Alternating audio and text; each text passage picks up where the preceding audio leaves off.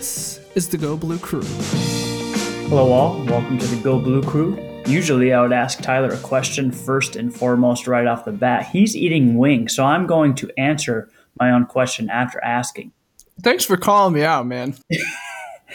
Is John Beilein one of the hottest and best coaches in college basketball? The answer to that question is yes. Tyler would have said yes as well. Absolutely. And, and I think that Michigan winning back to back Big Ten tournaments, four games, four days, four wins in a row, two years in a row, is is one of the most impressive feats you'll find around college basketball. Now, obviously, some people will say, "Well, it's just the Big Ten tournament. Uh, a national championship is what we want to see." And, and to those fans, I will say, I don't think this year's team or last year's team was ever expected to be a national championship contender. However, the difference this year is because John Beilein is one of the hottest coaches in the country, Michigan is easily one of the hottest teams in the country. And I think proving that after beating two very, very good Big Ten teams in Michigan State for the second time this season and finally beating Purdue after losing in the first two matchups on the year. So, Tyler, just first and foremost, give me your overall impression of the of Michigan's performance in the Big Ten tournament. Oh my gosh, it was magical for the second year in a row. And the biggest thing that I'm trying to toss around in my head is like, was it more magical than last year's? Because it felt pretty much the same to me. I mean, uh, there was even, you know, down to like the teams they were beating. I guess, you know, Purdue, which was uh, incredible. So I, it, it was one of those things where I didn't expect Michigan to lose once I was like in the atmosphere. And I was not at Madison Square Garden. I just mean like watching it from my apartment, watching it from like a media workroom. Like it just felt like Michigan was gonna win the whole time. I never had any doubts, and sure enough, they won their second straight. So it was just magical. It was quite a road to get there. Uh, for me, you go into a tournament ranked better uh, this year. You're the fifth seed. Uh, you had games against Purdue that you could have won. You did beat Ohio State once, and, and, Washington beat Michigan State on the road. Those are obviously big wins. We've talked all year long about some of the big wins and some of the, the tough losses that they had. And, and when they started out against Iowa and that game went into overtime, uh, I think a lot of us were, were surprised watching that.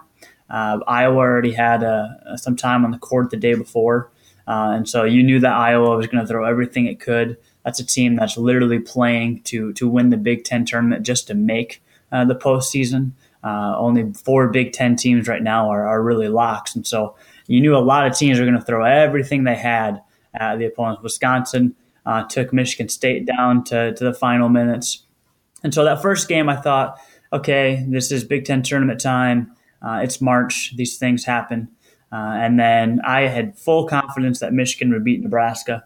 Uh, and then we talked last week in a show that we both thought that mm, Michigan State would probably beat Michigan just because uh, they'd have want revenge from the the earlier in the year. But man, once they once they were out in the court, for me, it just looked like, and against Purdue as well, it just looked like Michigan had all of the confidence and momentum in the world, even when they allowed opponents like Michigan State and Purdue to go on little runs and uh, having having seeing that confidence on the floor just gave me confidence as a fan. So I can't remember at what point exactly, but I was pretty solid. Sometime in the second half, Michigan went down into the half three, uh, and then sometime in the second half, I just knew that Michigan was going to win the game. They outscored the Spartans forty nine to thirty five. Uh, in the second half. And then against Purdue, it, it, didn't take very long at all. It just looked like Michigan was the better team the entire time. They led basically the entire time and just what an impressive outing, four games in a row to be able to do that. And I think that I have more confidence in this team heading into the tournament than I did with last year's team. Now, last year's team, it did seem magical. They were the eighth seed. They had the had the plane that didn't take off and wrecked, and they were playing in their practice jerseys. So a really good story. I think probably a better story last year, uh, but I think a, a better team and I would say a better tournament for Michigan. I, I had more fun this year than last year for some reason. I yeah, I can't say that personally, but I don't blame you. Certainly, I just think we need to talk a little bit about Jon Teske and that performance he gave against Purdue 21 minutes, 14 points. He was really good on defense. I think uh, I was expecting to see him a lot anyway because he does present a better challenge to Isaac Haas than Mo Wagner does. Eh, but you know 14 points in 21 minutes just nobody saw that coming. But once he started to get going you realized wow like mo wagner may be out with foul trouble and maybe he is ineffective when he's in the game which wasn't the case by the way. But uh, you know just uh, looking ahead like okay worst case scenario mo wagner he doesn't do that much. Jon Teske was in there like doing stuff. Like he dunked on people twice, including once on Isaac Haas, who, by the way, I will say, is seven foot two and for some reason can't stay on his feet.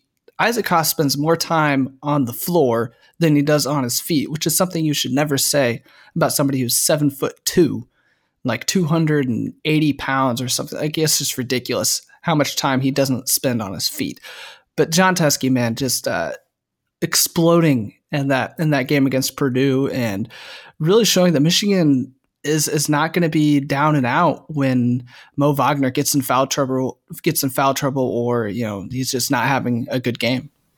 I just can't believe that. So, so for me going into it, I actually had the thought that you know who we're going to see is we're going to see Austin Davis because it's it's a game where Purdue has two seven footers, uh, one who can be really ex- uh, effective, and then Haarms comes off the bench and, and he's all right. He's good offensively. He's he's pretty average defensively, and I tell you what, when when Jon Teske came in and he didn't just dunk, he hammered the ball down twice, and just that that spark that he provided.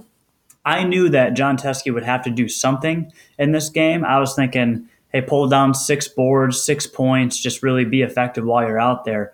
I mean, he was dominant while he was out there. Michigan found a way to play pick and roll with him. He really excelled. And I think that he has a bright future because of what we've seen. He's kind of peaking at the right time as Michigan heads into the NCAA tournament. And I think that even though a lot of us have the feeling that Mo Wagner will go and enter the draft as he could have last year, and, maybe Jon Teske doesn't bring some of the other things that Mo Wagner brings to the court, you have to have confidence looking at Jon Teske, how he performed. And so I'm really excited to see how they continue to utilize him. I think that John Beilein has to have more confidence than ever in Jon Teske coming off the bench. I think he'll get some more minutes. This will allow Mo Wagner to be fresh. And like you said, Mo Wagner has times where he is ineffective. And if he can get some time on the bench just to rest, think about it, uh, and get back in like he proved against Michigan State to really turn it on in the second half, I think that Jon Teske will really bring a lot more than you saw uh, than the Wolverines had maybe in January. And, and, that's kind of the next point I want to take is since February, Michigan, uh, since it started, Michigan has been so dominant. They've, they've won nine games in a row, and just beating the two teams they beat at the end of the season is, is again, one of the most impressive things you can find around the country right now. Oh yeah, no doubt. I think I saw the latest bracketology. Bracketology. I hate that word so much. I hate how much I Google the word bracketology. But uh, looks like Michigan is is going to be up around a, a four, maybe even a three seed, which would be incredible. I mean, I think we were talking about them uh, reaching for like a five or maybe a four, but if they could get a three seed, that'd be great. And I, I saw an interview with John Beilein. Uh, he was talking to uh, somebody from BTN. Uh, the name is slipping me, but the guy asked like, okay, are you trying? Are you worried about you know what seed you're going to get in the NCAA tournament, basically? And John Beilein gave sort of a coach answer when he was like, "No, we're not thinking about that." But then he gave a decent justification justification by saying, "You know, look, it's really all about matchups." Like you, you I think the last show you talked about that game against Ohio and the and the NCAA tournament when, when Michigan couldn't get anything going from the three point line, they were shut down, they lost, and there were not a heavy favorite, but they were certainly expected to win. So it really does. I mean, it's all about who you get in that first round and who you're about to get in that next round. That's that's as, just as big as you know. Oh, we're a we're a three seed, we're a four seed. So I, I think that's um, going to be something to maybe sweat about through this next week with the, with the extra week between the tournament and the and selection Sunday but gosh, at the end of the day, like it's it's really just about Michigan being one of the hottest teams in the country, beating good teams. They didn't get like an easy path to the Big Ten championship. I mean, it's not like anybody ever does, but just beating good teams, being really hot, and having the the recent history to show that this is a team that can really pull it together late in the season like that. If you look at Bracket Matrix, uh, a free site that anyone can look at, bracketmatrix.com, on average, Michigan is ranked 12th in terms of the best seeding at 3.62, uh, lowest of the of the three seeds right now. Uh, the highest uh, anyone uh, website has is at two, and the lowest right now, like you said, we used to talk about maybe it's a reach to get a five. The lowest anyone ranks them is at a five. And so, but you're absolutely right. The NCAA tournament is all about pairs. You've got to you've got to pair teams to play each other. Obviously, one's a better seed than the other, uh, unless you get around the eight nine where it's really even. Uh, but what matters is who would they play in the second round and maybe in the Sweet 16 and the Elite Eight. Last year, uh, the pairs that, that Michigan pulled, uh, you, you faced a, a, number two Louisville team, and then you faced a really good Oregon team that Michigan could have beat. Uh, gave up some huge offensive rebounds uh, to, to lose to, to Oregon there in the Sweet 16. But a couple of the ones I've seen, I've seen a matchup with Bucknell and then maybe a rematch with UCLA, a team that I think that I'd have even more confidence seeing um, Michigan play, even though UCLA just beat USC. And so you're right; it's all about the matchups. And, and I think that John Beilein and his intricate offense are going to be favored in, in a lot of matchups, uh, all the way probably through the Elite Eight. Uh, especially if they are going to be at that three seed line or potentially even better, even if they drop down to a four. Um, they're one of the hottest teams in the country. Just because they're taking a week off doesn't change that. And, and that's where I want to focus last is uh, are you worried about the extra week? Does that bother you? Does it does it give you any anxiety as we head into the, the big important parts of March? Absolutely not. I think um, this is a it'll be a benefit really because John Beilein said it was Seth Davis. By the way, I couldn't think of the BTN guy. It was Seth Davis. I shouldn't forget that name. But he also told him, Beilein did, that this week is going to be focused on getting better individually. We're going to work on developing players. And, uh, you know, for let's think of like Zavier Simpson, somebody who had a huge impact late in the season, especially in the Big Ten tournament, shut down really good players in the tournament. He could definitely work on his free throws. Ask of Charles Matthews. You know, there's stuff that Mo Wagner could work on. There's stuff that Charles Matthews could work on. I mean, every, everybody's got something. And so this extra week, I think Beilein said it, is he's going to use it to develop those things individually. I think it's going to be a really big help to them. I agree. I was worried about it at first, and then I started thinking that because it's the NCAA tournament and because uh, all of the up and down ups and downs of March Madness, uh, the week off helps. It. Guys that are, are hurting, like like Isaiah Livers, uh, went down with an ankle injury. Other guys just are, are beaten and bruised I'm sure after playing four games in a row. And so you can't you can't kind of you can't get the real game feel which these players are used to. Uh, and so that's what you're missing. Uh, you can obviously do some inter squad scrimmages, uh, and you can obviously have some really intense practices.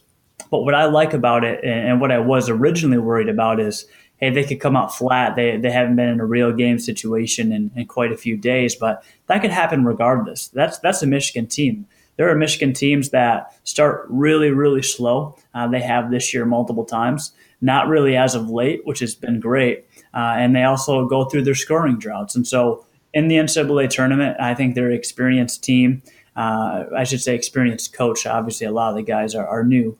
Um, at one point, I, I couldn't help but notice against the Michigan State in the Michigan State game, Michigan had four new players out on the floor that were not on the roster last year, and Michigan State had four players that a couple of them that returned and probably could have left. And so that was fascinating to me to see that four new players were handling four players that already had a year under their belt, including a Big Ten tournament. Um, that's just a side note that I saw there. But I do think that the week off helps because it gives the rest, it gives the extra focus.